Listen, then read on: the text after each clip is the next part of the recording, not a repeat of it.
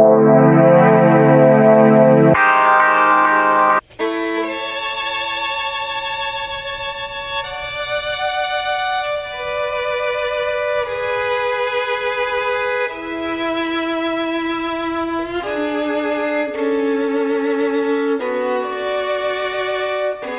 Herzlich willkommen zur sechsten Folge des Standpunkt Podcasts. Mein Name ist Akku Pire und heute wird es um Black Lives Matter gehen. Und aus diesem Grund habe ich mir zwei liebe Leute eingeladen. Das ist einerseits der Simon Ino. Simon Ino kommt ursprünglich aus Kamerun, hat dort die erste Jugendzeitung des Landes gegründet, war Chefredakteur bei Radio Afrika International in Wien und hat diverse Projekte geleitet, unter anderem Beilagen zur Wiener Zeitung und zur Tageszeitung Die Presse. Er ist außerdem Herausgeber und Chefredakteur von Fresh und leitet bei Radio Orange 94.0 den Bereich Ausbildung. Tori Reichel ist freier Journalist, war früher bei Weiß, er kommt aus Österreich und gestaltet jetzt Dokumentationen wie zum Beispiel Humans and Verbs auf A1 TV. Simon Inu verdanken wir auch diese Aufnahme, genau, weil zwei unserer Aufnahmegeräte aus irgendeinem Grund nicht funktioniert haben. Danke dafür. Ja, es folgt ein Interview. Ich hoffe, euch taugt. Was ihr da im Hintergrund hört, ist übrigens Beethoven. Warum Beethoven? Laut einigen Leuten war Beethoven schwarz, aber das wirklich war, keine Ahnung. Auf alle Fälle wurde diese Sonate, die ihr hört, für einen schwarzen Geiger gespielt. So oder so, ich hoffe, es gefällt euch. Servus zu einer Folge des Standpunkt Podcasts. Mein Name ist Arko Pire. Wir sitzen hier im Amerlinghaus und ich habe zwei Gäste, den Simon Inu. Guten Abend. Und den Tori Reichel. Servus. Zusammen werden wir über ein Thema reden, das ziemlich unvermittelt eigentlich, fast würde ich sagen, aber kann man dann irgendwie diskutieren, hereingebrochen ist über Österreich. Es war irgendwie so eigentlich recht unerwartet eine, die erste große Demo in der Corona-Zeit dazu, nämlich Black Lives Matter. Und da waren dann plötzlich 50.000 Menschen und alle haben sich gefragt, wo kommen die her? Oder zumindest viele haben sich das gefragt, ihr vielleicht euch nicht. Und darüber und über andere Themen aus dem Themenkreis Afro-Österreicher, Schwarze in Österreich, Rassismus, Antirassismus, darum wird es heute gehen. Genau, und ich habe gleich mal eine erste Frage. Wann und wobei seid ihr eigentlich das letzte Mal jeweils ähm, daran erinnert worden, schwarz zu sein? Ist das eine schlechte Frage? Das ist, nein, nein, das ist keine schlechte Frage, man muss nur tatsächlich man muss überlegen. Ein bisschen okay. überlegen. Heute in der U-Bahn? Heute in der U-Bahn? Ja, eine Dame hat mir gesagt, in der Früh, geh zurück N, wo du herkommst. Heute? Heute in der U-Bahn. Wow. Okay, das war, ehrlich gesagt, habe ich mir das fast ein bisschen gedacht, dass sowas kommt, aber. Ja, äh, aber das, das erinnert mich äh, ständig äh, daran. Und okay. Äh, das ist eine Realität. Das ist die negative, sagen wir, die negative Erfahrung. Die positive Erfahrung ist, dass ich seit einer Woche versuche, die afroösterreichische Politikerinnen äh, und Politiker zu interviewen wegen dieser Wien-Wahl. Mhm. Und das ist immer sehr, sehr spannend, weil, weil wir aus plötzlich eine andere Perspektive auf das politische Geschehen in Österreich haben. Da so, so an dem Thema kommen wir, glaube ich, noch. Mhm. Wie ist es bei dir? Ähm, ich muss gerade tatsächlich Sorry. überlegen. Bei mir ist es so, naja, ich glaube, dadurch, dass ich mir Gedanken gemacht habe, worum es in dem Podcast gehen könnte und worüber wir reden, habe ich mir schon mal darüber Gedanken gemacht, wie es ist, schwarz zu, schwarz zu sein. Ich glaube, es gibt keinen Tag als schwarze Person, wo man sich tatsächlich gar nicht Gedanken darüber macht, schwarz zu sein. Es ist einfach was Omnipräsentes, in welcher Form auch immer. Okay. Also du wirst, du wirst auch eigentlich auf Tages, auf täglicher Basis daran erinnert, dass ja, ähm, irgendwas Fall. anderes wenn, ist. Wenn ich nicht von jemand anderem daran erinnert werde, dann erinnere ich mich selbst daran. Aber wie gesagt, es müssen nicht immer und ich glaube, ich bin mittlerweile auch in einer Blase, die halt nicht repräsentativ ist für die Realität von allen schwarzen Menschen. Ich werde nicht per jeden Tag irgendwie rassistisch beschimpft. Es kann natürlich passieren, dass es in der U-Bahn und so passiert. Aber manchmal muss ich mir schon teilweise bewusst machen, okay, ich bin in einer Blase und dann passieren solche Zwischenfälle halt nicht so oft oder nicht mehr so oft wie jetzt in meiner Jugend oder Kindheit, wo das halt permanent irgendwie der Fall war. Das wäre nämlich die nächste Frage. Ähm, seid ihr der Ansicht, dass ähm, sich die Erfahrungen schwarzer Menschen, ob das sozusagen per se eine äh, Kategorie ist, ob es die Erfahrung gibt, das kommt auch noch.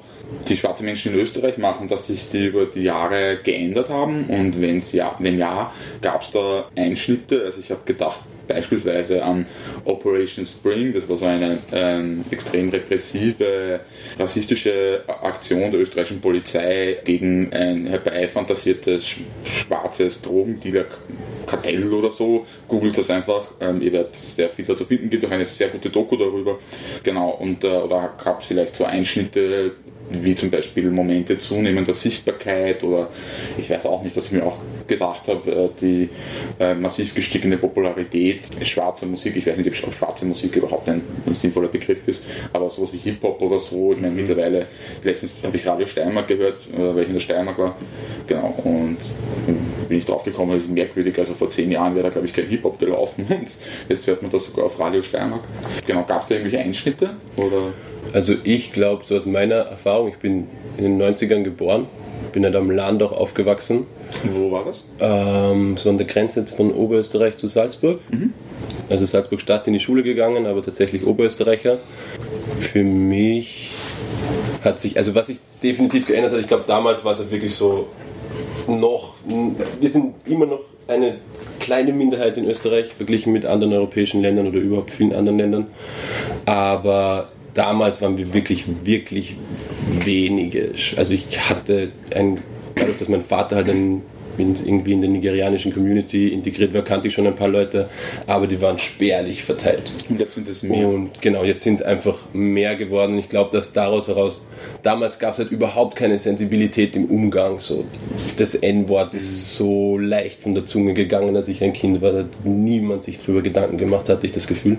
Oder ganz, ganz wenige Leute. Ich glaube, dass da schon eine Sensibilisierung irgendwie stattgefunden hat, logischerweise aber ich würde es nicht, das, daraus würde ich es nicht zurückführen, dass der Rassismus weniger geworden ist. Okay. Ich glaube nur, dass Leute dadurch, dass es ein bisschen präsenter ist, schon gelernt haben, ein bisschen vorsichtiger zu sein. Nicht alle, aber viele. Ja, so how do you do, gell?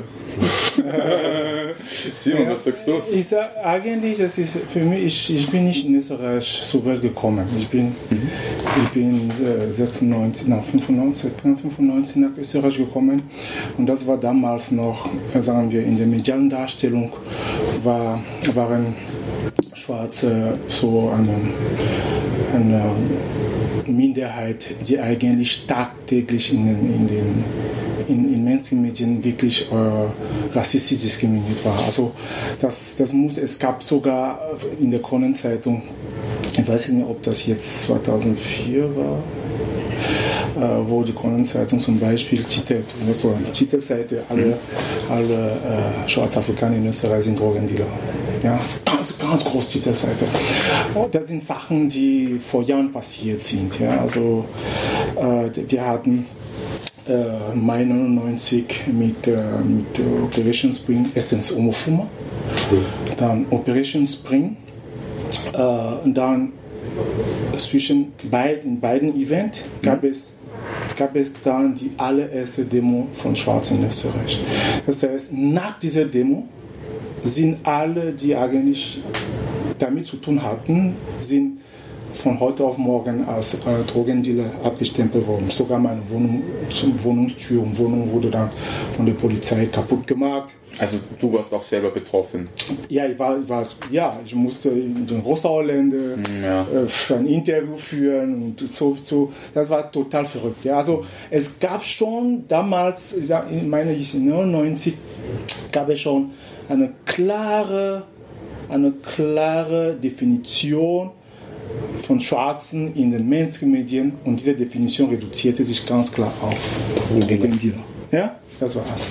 Und nach dieser Operation Spring, ich erinnere mich ganz genau, dass ich damals ähm, Interviews in der Community geführt habe. Also eine Woche nachher habe ich dann für Radio Afrika damals dann verschiedene Leute interviewt. Niemand wollte reden. Dann plötzlich hast du auch innerhalb der Community gesehen, alle haben sie zurückgezogen. Alle, alle, wirklich. Weil erstens auf der, auf der einen Seite war ganz klar, wenn wir jetzt irgendwas tun, werden wir verdächtigt und werden wir festgenommen und man weiß jetzt nicht, also wer in der Community für die Polizei arbeitet. Und sehr interessanterweise war das so, dass gleichzeitig die Polizei gründete einen Verein, einen sogenannten äh, Polizei- und Afrikanerverein. Das existiert bis heute namens Fair Play, Fair und Sensibel, Fair und, Sensibel mhm. und haben da innerhalb der Community Leute gesucht, damit sie irgendwie zusammenkommen und ein bisschen über die African Community reden, und, aber nicht gegen Rassismus in der Polizei, sondern eher um Afrikanerinnen und Afrikaner einfach zu bespitzen. Ja? Und es ist bis heute so, dass dieser Verein existiert, wird eigentlich auch in verschiedensten Bundesländern äh, teilweise vom, von der Polizei auch finanziert um die sogenannte Get-Together-Partys mit Afrikanerinnen und Afrikanern zu organisieren. Das heißt, wenn es darum geht, wir wollen ein bisschen Fußball spielen, sind sie dabei, aber wenn es um Black Lives Matter geht oder wenn es um Rassismus der Polizei geht, dann schweigt dieser, dieser Verein. Ja? Und, und das ist und es gibt Beweise dafür. Ich habe auch diese, diese Verein mehrmals aufgrund der Tatsache, dass ich mehrere Diskussionen äh, zum Thema Rassismus der Polizei organisiert habe, eingeladen. Sie sind nie gekommen. Das heißt, es gibt auf der einen Seite diese Kriminalisierung und mhm. diese Pro Problemberichterstattung in der Medienlandschaft. Würdest du sagen, gibt es das immer noch in dem Ausmaß oder hat sich das ein bisschen... Das hat, nein, nein, das hat sich schon verändert. Meine, das muss man schon sagen. Ja, weil man sieht ja dann mit den 2000ern den Aufstieg äh, des Terroristen so, also dann... Nein, das hat sich schon verändert. Das hat sich verändert aufgrund der Tatsache, dass viele Afrikanerinnen und Afrikaner äh, diese, die Arbeit gemacht haben. Ja, das heißt, wir haben nicht mehr diese ganz großen Medien vertraut, wir haben unsere eigene Sache organisiert und ganz klar waren wir in der Gesellschaft und haben massive Kritik äh, ausgeübt an die Polizei und alle diese Sachen, also Institutionen. Okay. Und das war, glaube ich, ein Grund, äh, warum viele Menschen teilweise, teilweise auch sich anders orientieren. Ich erinnere mich, dass wir eine Kampagne namens Black Austria 2007, 2008 mhm. gemacht haben, wo plötzlich äh, Österreich seine eigene schwarze Identität entdeckt hat, ja, wo äh, wir auch gefordert haben, dass wir Black Studies in, an Universitäten haben. Das war überall in Wien zu sehen. Und ich glaube, dass die, die, die Community-Arbeit, ja, du hast so viele Menschen, die in der Community gearbeitet haben. Ja, und diese, in diese, Ar diese Arbeit hat dann 99 dazu geführt, dass man dann diese Polizeigewalt äh, äh, bekommen haben. Viele Leute haben sich zurückgezogen, haben anders investiert. Und dann, ich glaube, fünf, fünf bis sechs Jahre später ist es noch einmal zurückgekommen. Aber der, der Rassismus hat sich immer entwickelt. Also wir mhm. können sehen, dass von 99 bis 2000 bis 2003, 2004 sind viele, Afrikaner, viele Menschen afrikanischer Herkunft in den Händen der Polizei gestorben. Ja? Und danach gab es dann die Brutalität aufgrund äh, der, der, der Polizei gegenüber Afroamerikanern und so weiter in Wien. Das heißt, aus meiner Perspektive hat sich die Situation im medialen Bereich geändert. Das Journalisten können nicht mehr heute sagen, alle Schwarzafrikaner sind Drogendealer. Also mhm. das können sie nicht mehr sagen. Nicht, ja. ja. Aber, aber die Reduktion in der Kriminalberichterstattung bleibt. Das heißt, wenn ein Afrikaner festgenommen wird, ja, Drogendealer steht ganz genau drinnen, der schwarz-afrikanische Drogendealer. Mhm. Obwohl wir in journalistischen Schulen ganz genau wissen, dass die Nationalität oder die Herkunft, die Erwähnung der Herkunft in der Berichterstattung nicht mit der Objektivität der Berichterstattung zu tun haben. Also, okay, verstehe ich. Ja, also ähm, er hat sich verändert, hat sich aber, verändert, aber sozusagen, aber, ja, also die, diese Reduktion, ja. äh, im, vor allem im Kriminal-Chronikbereich in den Medien bleibt, ja. sozusagen. Ja. Okay. Ja. Ähm, äh, was ich mich jetzt, was ich mir auch gefragt habe und mhm. ähm, was du jetzt schon ein bisschen teilbeantwortet hast, Simon, war ob es denn eigentlich tatsächlich die eine afrikanische Community tatsächlich gibt, weil sozusagen es gibt schwarze Menschen in Österreich, die sind da geboren, dann gibt es schwarze Menschen in Österreich, die sind aus wie viele afrikanische Länder gibt es? 47 oder so? Also recht viele. Sie sprechen hunderte Sprachen und 2600. Und sie kommen nicht nur aus afrikanischen Ländern. Ja, genau, das wollte ich nämlich gerade sagen, weil es gibt, äh, es gibt auch äh, jede Menge schwarze Menschen, bekanntermaßen in den USA. Kaum jemand weiß, dass Brasilien irgendwie, glaube ich, noch vor den USA die größte außerafrikanische schwarze Bevölkerung hat. Ja. Also Gibt es da tatsächlich äh, äh, eine Community eurer, eurer, Meinung nach? Und wenn ja, was sind denn deren Publikationen und äh, haben, die, haben die so Nein, ich würde auch nicht, ich würde nicht sagen, dass es eine Community gibt. Ich glaube schon, dass es einen, einen Diskurs gibt zwischen diversen Communities und du könntest auch unterschiedlichste Bruchlinien ziehen. Also wie gesagt, es gibt Communities nach Ländern und, und Kulturen und so weiter. Es gibt definitiv Bruchlinien nach Generationen, das stimmt schon. Ich glaube, das kann man relativ klar einteilen. Also es gibt so eine, eine Generation, ich würde mal sagen, eine erste Generation, die wahrscheinlich in den späten 70ern, 80ern gekommen ist, wo viele ähm, Leute vom afrikanischen Kontinent gekommen sind, um zu studieren, um, um irgendwie in Europa ähm, Fuß zu fassen. Und dann gibt es deren Kinder, das sind irgendwie wir, eine zweite Generation, die teilweise, die halt wirklich in Europa und in Österreich aufgewachsen ist. Und dann gibt es aber auch noch eine Generation, die halt ähm, die wahrscheinlich auch in, in der medialen Berichterstattung am schlechtesten wegkommt, nämlich die, ich glaube, es hat irgendwann einmal so, ich, also ich sage immer vieles aus nigerianischer Perspektive, aber gerade als Nigerianer ist es auffällig, dass halt eine Generation gegeben hat, die eben so oft zum Studieren nach Europa gekommen ist und akademisch war und dann gab es so einen Shift, wo es in Richtung 90er.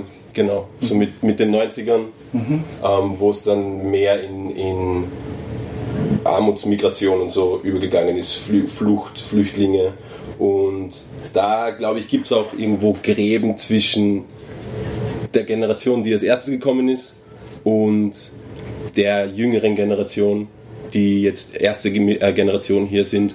Und dann gibt es eben uns, so die zweite Generation, die wieder, ja, mittlerweile eine dritte Generation, die wieder eine ganz eigene Lebensrealität hat. Also da ja. gibt es ganz unterschiedlich. Ich werde einfach ergänzen. Mhm. Es gibt es gibt diesbezüglich eine sehr interessante Studie, ich glaube Anfang 2000, 2003, 2004 von Erwin, Erwin Ebermann, wo dann die, diese Frage gestellt wurde, wie soll man diese, diese Afrikaner nennen? Ja, also African Community. Aber es ist klar, man nennt wir nennen uns African Communities. Also, ja, also das ist auch klar, dass nicht nur aufgrund dieser verschiedenen Bruchlinien gibt es auch die Gründe auf, äh, in Bezug auf die Diaspora, auch in Bezug auf die Selbstdefinition. Weil äh, ich weiß, äh, wir haben in Österreich sind wir gerade laut Statistik Austria 70.000 ja, Menschen aus afrikanischen Ländern. Also wie werden die, Entschuldigung, unterbrechen darf, wie werden die definiert? Sind da zum nein, Beispiel nein, nein, die, die einen afrikanischen Pass haben. Ja. Okay, aber das sind zum Beispiel auch Ägypter und Ägypterinnen ja. und Marokkaner. Ja, und, das, ja. und wir fallen, also wenn du einen österreichischen Pass hast und hier geboren bist, fällst du nicht rein. Das ist auch so ein bisschen, glaube ich, ein Problem, dass es halt keinen Zensus oder sowas in die Richtung gibt. Wir wissen nicht, wie viele schwarze Menschen tatsächlich es ist. Es ist verboten. Es ist verboten. In UK gibt es das ja, glaube ich, nicht? Die, haben ja, die haben ja tatsächlich die haben eine, andere Geschichte als, als, als, Black nennt. Ne? Genau. Ja. Aber es ist verboten in Österreich aufgrund der Geschichte des Landes, ja, dass man aufgrund der Hautfarbe und so weiter einen, so einen Zensus macht. Also, ja. Aber es gibt diese Statistiken und wir sind eigentlich, wenn man von African Communities reden, gibt es immer die Definition auf der einen Seite aufgrund der Diskriminierungen, die wir erfahren und aufgrund unserer Geschichte. Also die Geschichte, unsere, meine Geschichte oder unsere Geschichte fängt mit alten Ägypten an, zum Beispiel. Das fängt dort an. Das geht durch die Sklaverei, Kolonialismus und Neokolonialismus und dann aufgrund der Diaspora, die weltweit ist, ja, dann gibt es die verschiedenen Bruchlinien, die Toni jetzt beschrieben hat und die einfach äh, aufgrund äh, der Existenz dieser Menschen so, so, so, wahrgenommen werden sollte. Das heißt, es gibt keine African Community, sondern es gibt African Communities. Und ich erinnere mich äh, in den 90er, Anfang, Anfang 2000, also habe ich so in Wien Interviews geführt und hatte mit einem Haitianer zu tun, einem schwarzen Haitianer. Und äh, das war damals Demonstrationen um Fuma und so weiter. Und wir reden und dann sagt er, schau, uh, I am not an African. I am a black person from Haiti. I am not an African. Das heißt, diese Zäsur mit Afrika mhm. wird sehr, sehr, sehr oft von, von diesen Menschen aus den Inseln betont. Und das muss man respektieren. Gleichzeitig, wenn man jetzt in der Kolonialgeschichte Haitis und Martinique und so weiter geht, dann wird man verstehen, dass dort auch wurde das so unterrichtet, man muss sich, die Afrikaner haben diese Menschen verkauft ja, und das muss man eine, eine Bruchlinie haben. Aber die Person, die, diese selbe Person, die ich vor drei Monaten getroffen habe, sie sich als Afrikaner. Okay. Diaspora. Also. Okay, ja, genau. Danke. Äh, wolltest du noch was sagen? Nein, aber ich glaube, dass eben dieses Schwarzsein hm? Wahrscheinlich so der gemeinsame Nenner von all diesen Gruppen auch ist. Und die Erfahrungen, die man durch Schwarzsein in der Gesellschaft macht. Und wenn gerade jetzt so in, ich kann nicht für, für andere Generationen sprechen, weil ich es nicht in, direkt miterlebt habe, aber gerade wenn ich mir anschaue, wie sich junge schwarze Menschen auf Social Media und so vernetzen, dann, dann spielt hauptsächlich eine Rolle, dass du schwarz mhm. bist. Ja. Und, und da gibt es definitiv eine, eine, eine übergreifende Community und ein Zusammenfinden von allen möglichen schwarzen Leuten, ob die jetzt aus den USA oder aus Afrika stammen oder mixed sind oder beide Eltern schwarz sind. Da finden einfach mittlerweile einfach ja. durch die Möglichkeiten des Internets sehr, sehr viele junge schwarze Leute zusammen. Ja. Ähm, ihr seid beide journalistisch tätig. Und ja, alle Jahre wieder hat der österreichische Journalismus so seine reflexive Viertelstunde und ähm, es erscheinen Artikel ähm, wie wenig divers die Redaktionen sind und so und dann kommt man drauf, dass der Journalismus sehr weiß ist. Was sind denn die Folgen dieser mangelnden Diversität und gibt es die überhaupt in der Form? Und warum ist es eurer Meinung nach so und wie lässt sich das lösen? Hm. Also ich glaube, dass da schon mal das allgemeine Problem in Österreich dazu kommt, dass, dass Bildung und, und Zugang zu Ausbildung und einer akademischen Karriere, die man oft, nicht unbedingt, aber sehr oft braucht, um im Journalismus reinzukommen, halt meistens vererbt wird. Und dass es überhaupt sehr ziemlich klare Hierarchien und Barrieren gibt, um in solche Felder reinzukommen. Und ich glaube, dass gerade Journalismus ein Feld ist, das sich zwar damit auseinandersetzt, wie undivers es ist, und aber, aber jetzt nicht meiner Erfahrung nach nicht aktiv viel irgendwie dazu beitragt, dass sich, dass sich wirklich was ändern würde. Und außerdem hat sich einfach eingebürgert, so über dieses Thema zu reden. Also weil vor, vor, allem, vor allem weiße Journalisten ähm, sprechen über Rassismus, kritisieren den Rassismus in unserer Gesellschaft auch unter Umständen oder oft, aber dass sie eigentlich die meiste Zeit nur über uns reden, ist ihnen gar nicht so sehr bewusst, habe ich teilweise das Gefühl. Das ist so ein, ein Selbstgespräch. Und da, das ist nicht nur der Journalismus, das ist in der Politik so, das ist in vielen Feldern so, dass man das Gefühl hat, es wird nur über uns gesprochen, aber keiner hat sich wirklich darüber Gedanken gemacht, dass wir auch für uns selbst sprechen können und dass wir auch dazu empowered werden müssen, für uns selbst sprechen zu können und die Plattformen halt dazu brauchen. Ja, ich glaube, du hast einen Teil gesagt. Ich glaube, der zweite Teil liegt darin, dass wir ein ganz massives Problem in Österreich haben mit der Ausbildung der Journalistinnen und Journalisten. Ich hatte eine heftige Diskussion zwischen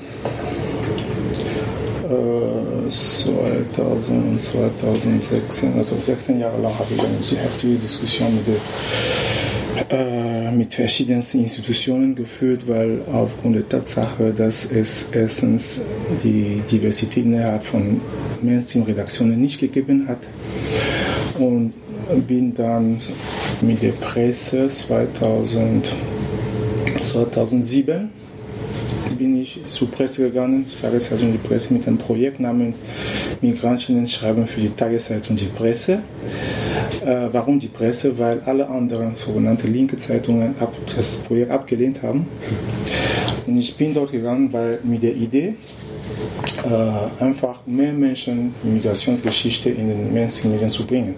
Das, das, Projekt hat gut funktioniert. Also es, das Projekt wurde von der EU finanziert, teilweise von der Stadt Wien auch. Wo dann wir verschiedene Personen aus verschiedenen Migrationsgeschichten, geschichtlichen Hintergrund einfach rekrutiert haben. Darunter auch sehr, sehr viele haben wir schwarze Journalistinnen und Journalisten. Das massive Problem, das wir haben in dem Bereich, ähm, ist, dass das Problem Rassismus zum Beispiel wie niemals in den sogenannten österreichischen Journalisten, sagen wir, die journalistischen Schulen unterrichtet. Ja? Also äh, man, man, man geht immer davon aus, die Normalität ist weiß zu sein und diese Normalität muss einfach überall angewandt werden, ohne dass man sich hinterfragt, okay, was bedeutet überhaupt weiß zu sein? Mhm. Und deswegen ist diese Black Lives Matter Bewegung, das, ich glaube für mich, das die entscheidendste Bewegung der letzten 30 Jahre im Antirassismusbereich. Okay. Dazu kommt so Black Lives ja. Matter zu dieser Bewegung. Auf jeden oder? Fall, wir haben ein Problem in Österreich, dass der Weiße sich nicht als Weiße sieht, ja? sondern als die Norm. Als die Norm. 100%. Das ist das, das ist das. Und es ist immer wieder verblüffend zu sehen, wie irritiert weiße Menschen ja. sind, wenn sie mit ihrer eigenen Whiteness sozusagen konfrontiert werden. Das, ist, das löst so eine Dissonanz in den Köpfen aus, dass sie überhaupt nicht nicht wissen, wie sie damit umgehen sollen. Oft ja. ist es sehr weil, weil schwierig die, teilweise. Ich habe eine Erfahrung gemacht vor drei Tagen. Ja, so ein Bekannter, ich frage, okay, bist du, weißt du überhaupt, dass du, also nimmst du mich als Schwarze wahr? Ja, das war meine Frage. Ja, natürlich, ich nehme dich wahr. So, ja. Ah ja, du weißt, meine Unterstützung und so weiter. Na, also, wie nimmst du dich wahr? Als normal. Da habe ich, habe ich gesagt, also ich bin nicht normal. Ach so, okay, ja, jetzt. Das war ein Schock. Ja, ja. Das, ist, das ist eine, eine schockierende Realität. Okay. Ja.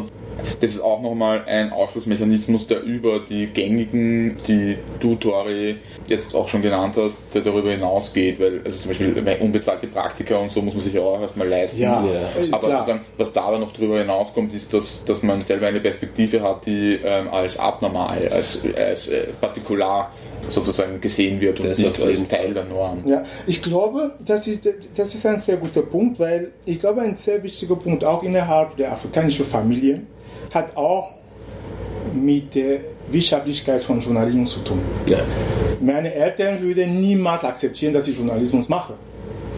Never, weil also du riskierst dein Leben und dann äh, sei Arzt, Ingenieur und so weiter. Ja, in so vielen afrikanischen Familien ist es so. Ingenieur oder Arzt? Ingenieur, Arzt, äh, Berufe, wo, wo ein Ansehen ja. da ist. Und wo du definitiv Geld verdienen, Geld verdienen kannst. Ja, klingt ja? nach Kurdistan. Ja, aber Journalist immer so, es ist immer so, ja, also. Und dann kommt halt noch dazu, dass Journalismus ja auch irgendwo ein Beruf ist, der, mit dem viele schwarze Menschen einfach schlechte Erfahrungen gemacht haben. Ja, also. Das ist ja fast so, als würdest du einer schwarzen Person sagen, werd Polizist. So, es ja, ist genau. schwierig, das dann ja. irgendwie jemandem näher zu bringen, wenn jede Erfahrung, die du mit dem Berufsfeld gemacht hast, eine negative für dich ja. war. Das ist schön, dass du das jetzt sagst, weil genau, ähm, das muss ich dann jetzt bringen, obwohl die Frage äh, möglicherweise total fad ist. Ich habe schon gedacht, das wird die schwächste Frage von allen. Nein, die ist vielleicht wirklich fad, nämlich die Black Lives Matter Proteste entzünden sich ja regelmäßig an Fällen von Polizeigewalt in den USA, muss man sagen. Wann merkt ihr denn, dass ihr von der Polizei anders behandelt werdet?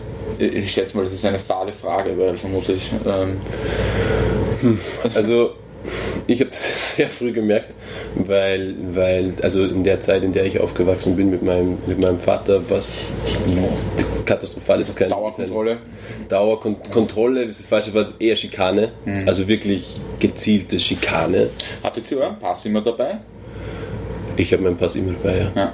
Also finde ich auch interessant. Also nämlich äh, Menschen mit äh, normaler Hautfarbe äh, würden ja. nie auf die Idee kommen, ihren Pass mitzunehmen. Nein, ich ja. habe keinen Pass dabei, aber ich weiß, dass die Polizei wirklich zwischen Schikanen. Ich bin einmal am Westbahnhof. Ja, ich habe einen Sakko getragen, einen Sakko. Am Westbahnhof viel zu U6. Dann werde ich kontrolliert. Und die erste Frage war, woher haben Sie das Geld, um einen Sakko zu kaufen? Und das war ein Second-Hand-Sakko.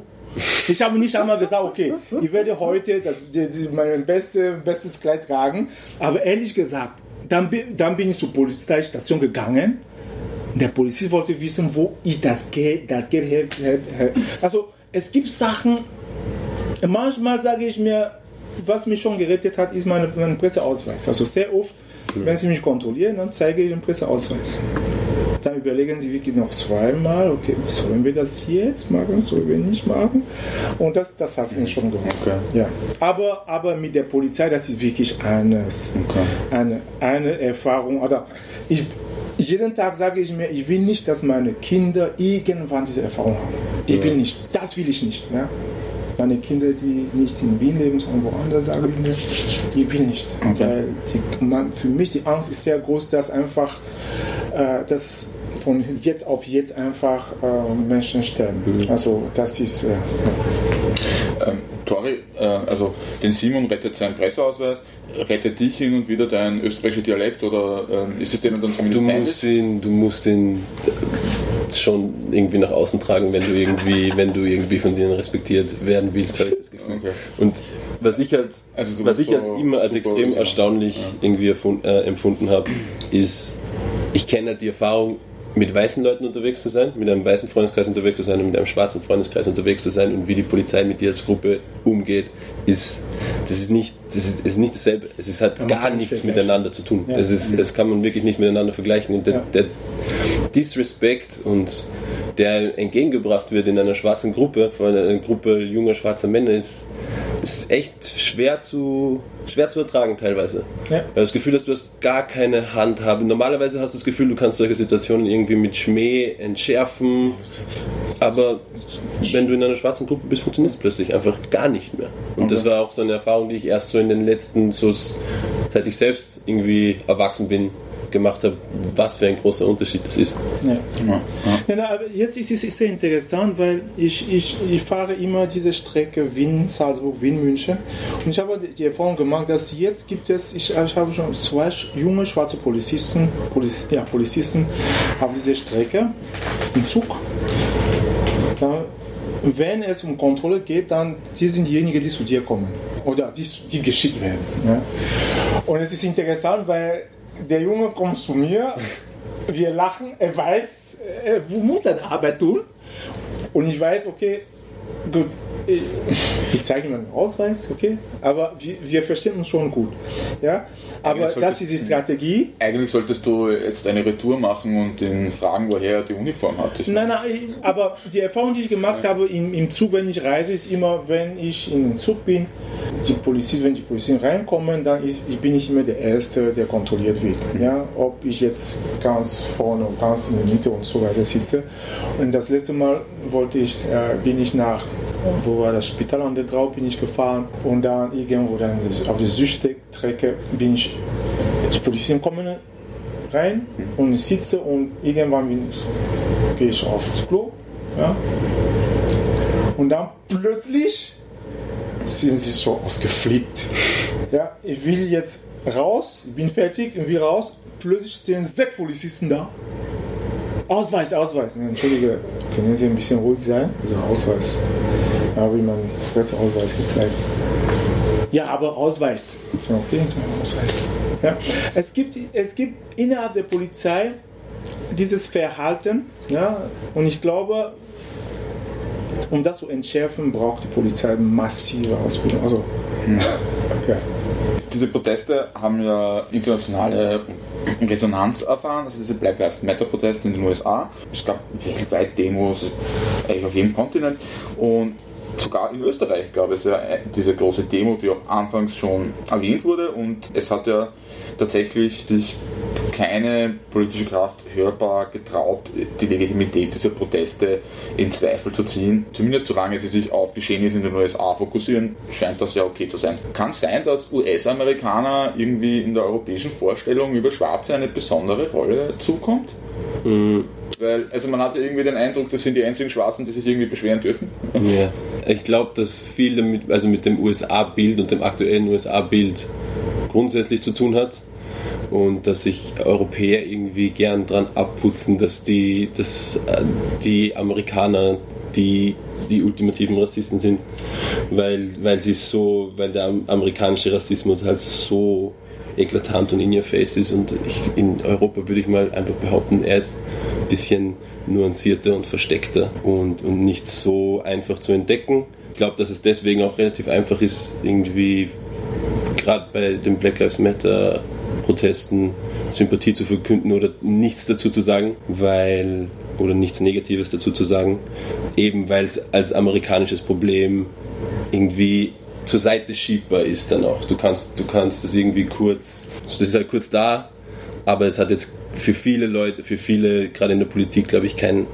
keine direkten Konsequenzen für Österreich zum Beispiel.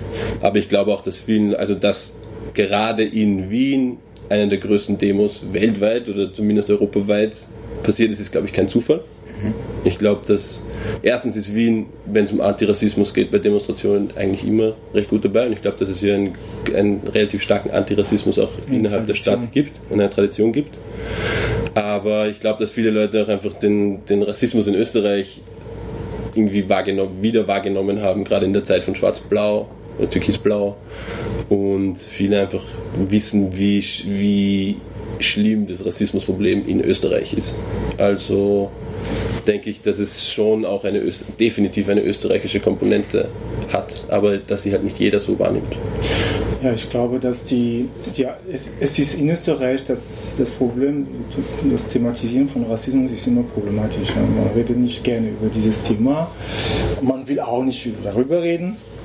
Äh, dann in Bezug auf Black Lives Matter haben wir ganz genau gesehen, dass der ORF also ein, ein, im Zentrum organisiert, also äh, so ein Sonntag und ähm, lädt äh, Vanessa Spannbauer, eine bekannte äh, schwarze afroösterreichische Journalistin. Ähm, es wird dann nicht wirklich, also nicht über Rassismus in Österreich geredet. Man redet nur über die USA, man redet nicht über Österreich und zum Glück haben wir dann diese Dame gehabt, die ständig gesagt haben, ah, Entschuldigung, liebe Leute, wir haben das hier mit Operation Spring, Sebanewage und so weiter, aber die Journalistin, die das moderiert hat, hat das nicht einmal erwähnt. Und das ist für mich eine Katastrophe. Ja. Und wenn es erwähnt wird, dann ist es immer so ein permanentes Beweisen müssen. Es ist eigentlich immer dieselbe Geschichte. Ja. Es gibt dieses Rassismusproblem in den USA und dann kommt immer, kommen bei uns in, in den Medien immer die Berichte, gibt es bei uns denn auch Rassismus? Gibt es rassistische Vorfälle? Und dann müssen irgendwie alle möglichen schwarzen Personen aus Österreich ausrücken und erzählen so, ja, mir ist auch schon mal was Rassistisches passiert und wir müssen immer und immer wieder, wieder beweisen, ja. dass, wir, dass, dass wir Rassismus erleben. Wo ich mir denke, okay, es ist 2020, wir erzählen diese Geschichte seit 20, 30 Jahren. Na, mehr. Seit Soli, äh, äh, Angelo Soliman, 17. 18. Jahrhundert. Und es wäre also, wär an der Zeit. Angelo Soliman, das ist wirklich erschütternd. Ja, also.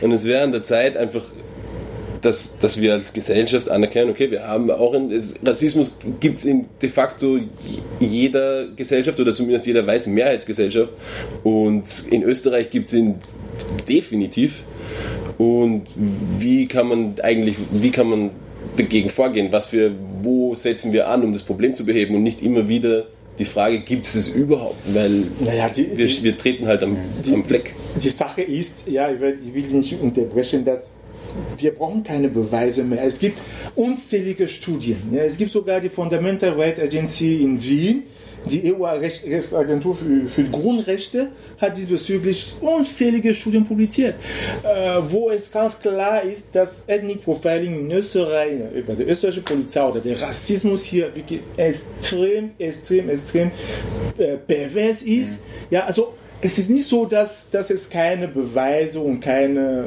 Studien gibt, sondern wenn, der, wenn diese Stadt oder wenn dieses Land uns wahrnehmen würde, dann das sind Studien, wo sie sagen können, wow, das ist gefährlich, wir müssen was tun.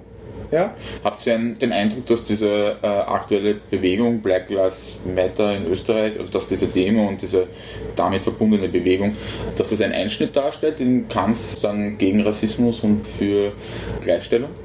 Schon. Ja. Also da gibt es ja, glaube ich, auch zwei Ebenen. Da gibt es den allgemeinen Diskurs, so in der weißen Mehrheitsgesellschaft, die sich sicher noch nie so intensiv damit auseinandersetzen musste wie jetzt. Und dann gibt es halt das, was in innerhalb einer, wie wir vorher gesagt haben, schwarzen Community, wenn man so nennen will, passiert. Und da glaube ich, ist einfach allein dieser eine Tag, diese eine große Demo, es gab ja mehrere, aber diese riesengroße Demo, allein an diesem Tag, ich glaube, dass nie einen Moment gegeben hat, zumindest nicht in meiner Lifetime, in der so viele schwarze Menschen sich mal gegenseitig gesehen haben, die Möglichkeit hatten, sich zu vernetzen und dann gemerkt haben, so, okay, wir sind eigentlich alle so on the same page. Und wenn wir, weil ich glaube, das ist auch ein großer Teil, dass es so schwarz sein, gerade in Österreich, so diffus ist und so wir sind irgendwie alles so isoliert voneinander gewesen lange Zeit, dass wir gar nicht die Möglichkeiten hatten, teilweise uns mhm. zu formieren. Da gab es halt eine starke, also eine Kern-Community, in der definitiv du und Leute rund um dich irgendwie ganz viel Arbeit geleistet haben und dann gab es ganz, ganz viele Leute, gerade in kleineren Städten oder am Land oder wie auch immer, die, wo man so das Gefühl hatte, man ist irgendwie so komplett auf sich alleine gestellt. Und ich glaube, dass das jetzt mal endgültig durchbrochen ist ja. dass wir so ein, ein Gefühl von Community entwickelt haben, das es in dem Ausmaß noch nicht gegeben hat. Historisch kann man das einfach, ähm, kann man, kann man das einfach ähm, beweisen. Also, dass wir, ich habe vorher von Operation Spring geredet, ja, wo äh, äh, Mai, Mai 99 127 Afrikanerinnen und Afrikaner österreichweit festgenommen worden sind. Äh, wir haben dann im Juni, 4. Juni 4. Juni 2020 also dann umgekehrt. Also, das heißt, fast 100.000 Österreicherinnen und Österreicher gehen auf die Straße für die, Reste, für die Rechte von Schwarzen zu demonstrieren. Weil das ist auch der Unterschied. Es, es geht hier nicht um Rassismus ja. oder gegen Rassismus. Black Lives Matter ist genauso wie Antisemitismus oder antimuslimischer Rassismus. Das ist für so eine Bewegung gegen Brutalität oder gegen Gewalt oder gegen Rassismus, gegen Schwarze, antischwarze Rassismus. Ja. Und ich glaube, dass auch weiße Institutionen müssen aufpassen, wenn sie von Black Lives Matter reden und auch von Rassismus reden. Nein, Rassismus haben wir in den letzten 30 Jahren gehabt, aber mit Black Lives Matter wollen die Leute sagen, liebe Leute, es geht den Schwarzen hier schlecht. Es geht um die schwarzen Personen. Und deswegen ist es, ist es entscheidend wichtig, dass wir hier nicht immer auf Rassismus, sondern auf antischwarzen Rassismus betonen. Okay. Ja? Ich habe jetzt noch zwei Fragen. Ich meine, die eine sozusagen ein bisschen größer und die andere ein bisschen kleiner, also eine Ausstiegsfrage. Ja. Ähm, die, die letzte etwas größere Frage, die man aber sicherlich auch kleiner beantworten kann, wäre, äh, in, in bisherigen schwarzen Bewegungen hat Afrika sehr oft einen Bezug dargestellt. Also entweder sozusagen tatsächlich spezielle Länder oder halt irgendwie so eine Art beinahe schon mythologische Konzeption von, von Afrika, ja, bei, bei den Rastas zum Beispiel, wenn man jetzt äh, sozusagen eine schwarze Bewegung mhm. anguckt. Äh, findet hier ist das immer noch der Fall und lässt sich, um es konkreter zu machen, ist dann vielleicht auch schneller beantwortbar, Antirassismus trennen von Kämpfen gegen äh, Neoimperialismus, neokoloniale Ausbeutung und dergleichen? Ich weiß, das ist eine sehr große Frage. Also ich kann sie relativ einfach beantworten. Nein, lässt sich definitiv nicht davon trennen.